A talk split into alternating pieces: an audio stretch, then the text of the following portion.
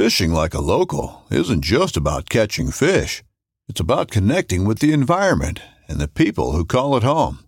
It's about hearing the stories and traditions that have been passed down for generations and sharing unforgettable moments with the people you meet along the way. Fishing like a local is having an experience that stays with you forever. And with Fishing Booker, you can experience it too, no matter where you are. Discover your next adventure on Fishing Booker. This upcoming concert season will be all about the boots, and Tecovas is your stop for the best in Western style. Tecovas has seasonal and limited edition offerings this spring and summer, including men's and women's boots, apparel, hats, bags, and more. All Tecovas boots are made by hand in a time honored tradition with timeless styles that are always on trend. And Tecovas has first wear comfort with little to no break in period. It's hard to find this level of comfort paired with this level of style. Stop by your local Tecovas store, have a complimentary drink or two, that's WCB style, and shop new styles. The smell of fresh leather and friendly staff are at your service. Many stores even have leather custom branding to make your boots truly personalized. And with regular live music and events, there's no in store experience like it. If you can't make it into a store, just visit tecovas.com. That's T E C O V A S.com. They offer free shipping on all boots, as well as free returns and exchanges, and ship right to your door. Go to tecovas.com and find your new favorite pair of boots today. So there's a reason why I started Blood Origins. And that reason is simple. Is that I wanted to convey the truth about hunting. It brings awareness to to non-hunters that it's it's more than just killing animals. How do I start it? Brittany. My name My, is- oh, Does my hair look okay? It's fantastic. My name is Mike Axelrod. Start again. Yeah, I hated it too. Braxton, you said something in the car to me. You said that you were living on borrowed time. Hmm. there's a perception around who hunters are, what we're supposed to be, and a a feminist that works for a non-profit that is a hunter that has only eaten wild game for the last 20 years is likely not the thing that people think about when it comes to a hunter. So Cole, simple question, but probably a answer that's deep seated maybe in your family, maybe in heritage, maybe in lots of things. Why do you why do you hunt? I think for me, as probably a three or four year old child, uh, I remember watching my dad come into the backyard with some of his friends, you know, carrying pheasants or quail and then dressing them. And I wanted to be just like him growing up. And, uh, you know, when I, in Kansas, you couldn't hunt until you were 12 years old or whatever uh, of a certain age, and it was just such a bummer for me waiting so so long to be able to be like an adult, you know. And um, I remember my dad stopped hunting and basically just gave it up. And I thought to myself, how you know, man, you know, like the desire never went away for me to to continue to want to hunt. And I don't know, other than it just seems so ingrained in my DNA, I guess, that that's what we were supposed to do. We were, uh, as you become an adult, go into the woods and go and hunt.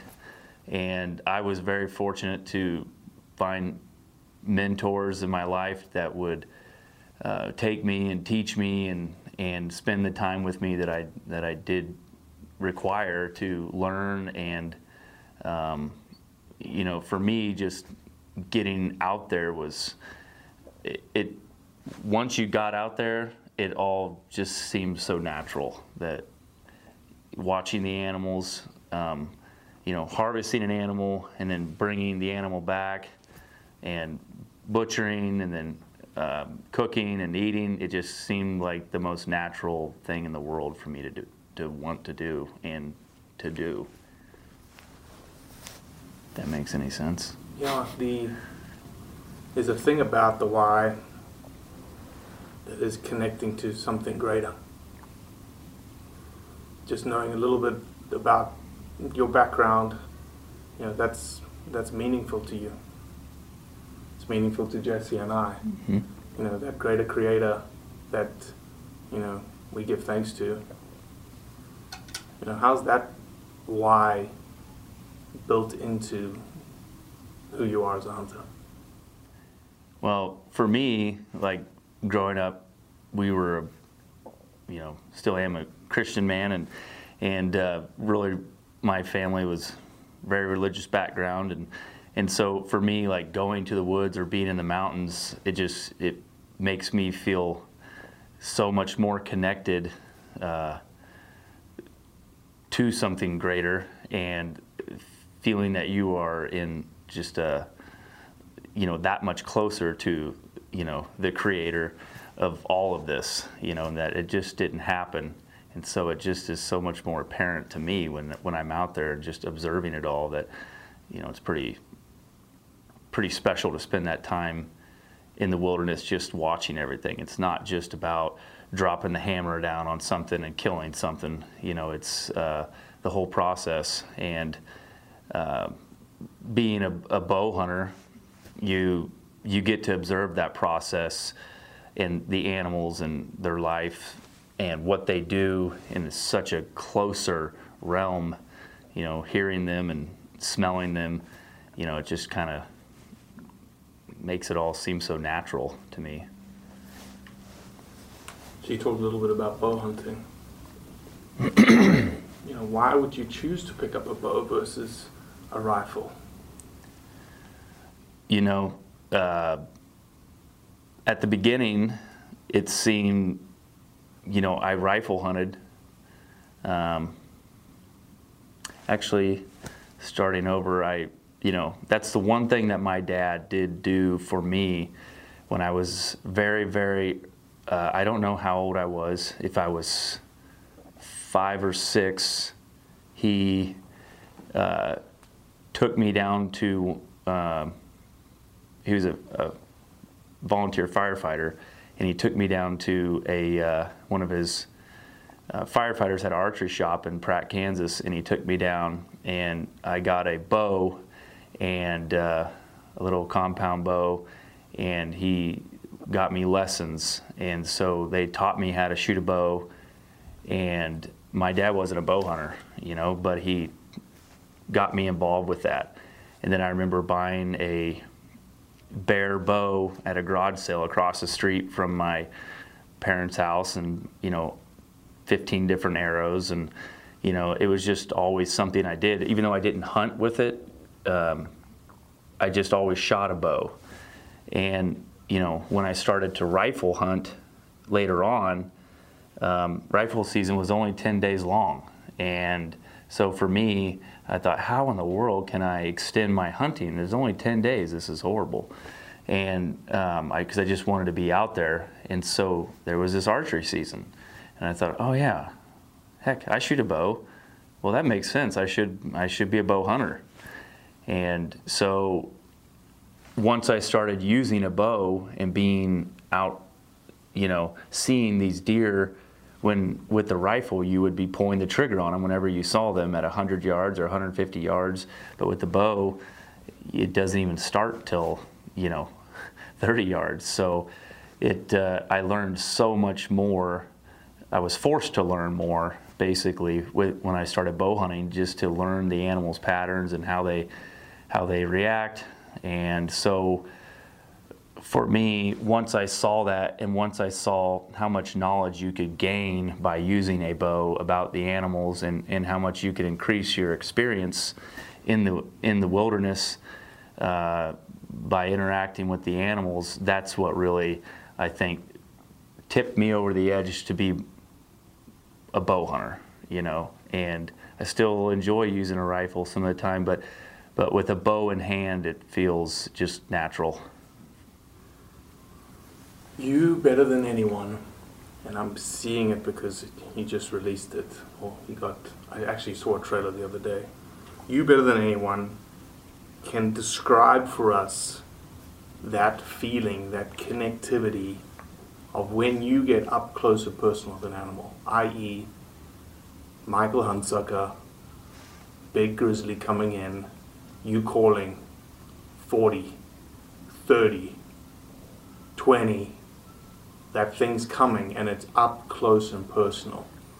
Just close your eyes and that is that for somebody who knows nothing about that moment, that position, that's why you bow hunt. Mm-hmm. Yeah, it's a it's a powerful feeling. Um, it's a very powerful feeling. Getting you know, for me, people ask, "Would you get really nervous when you have the bears coming in?" And I'm nervous before we get there, hoping that everything will work out. But once I'm in in their realm and I see them and I see them coming, everything calms for me. And I, as a guide, I try to help the hunter stay calm.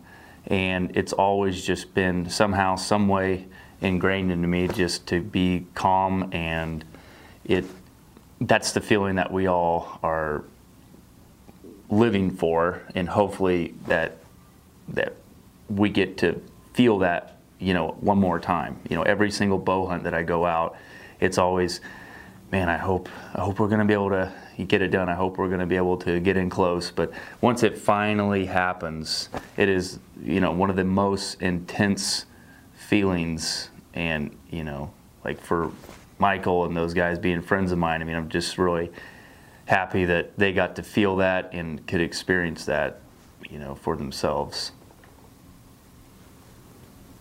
Are there adjectives to describe that feeling? I don't even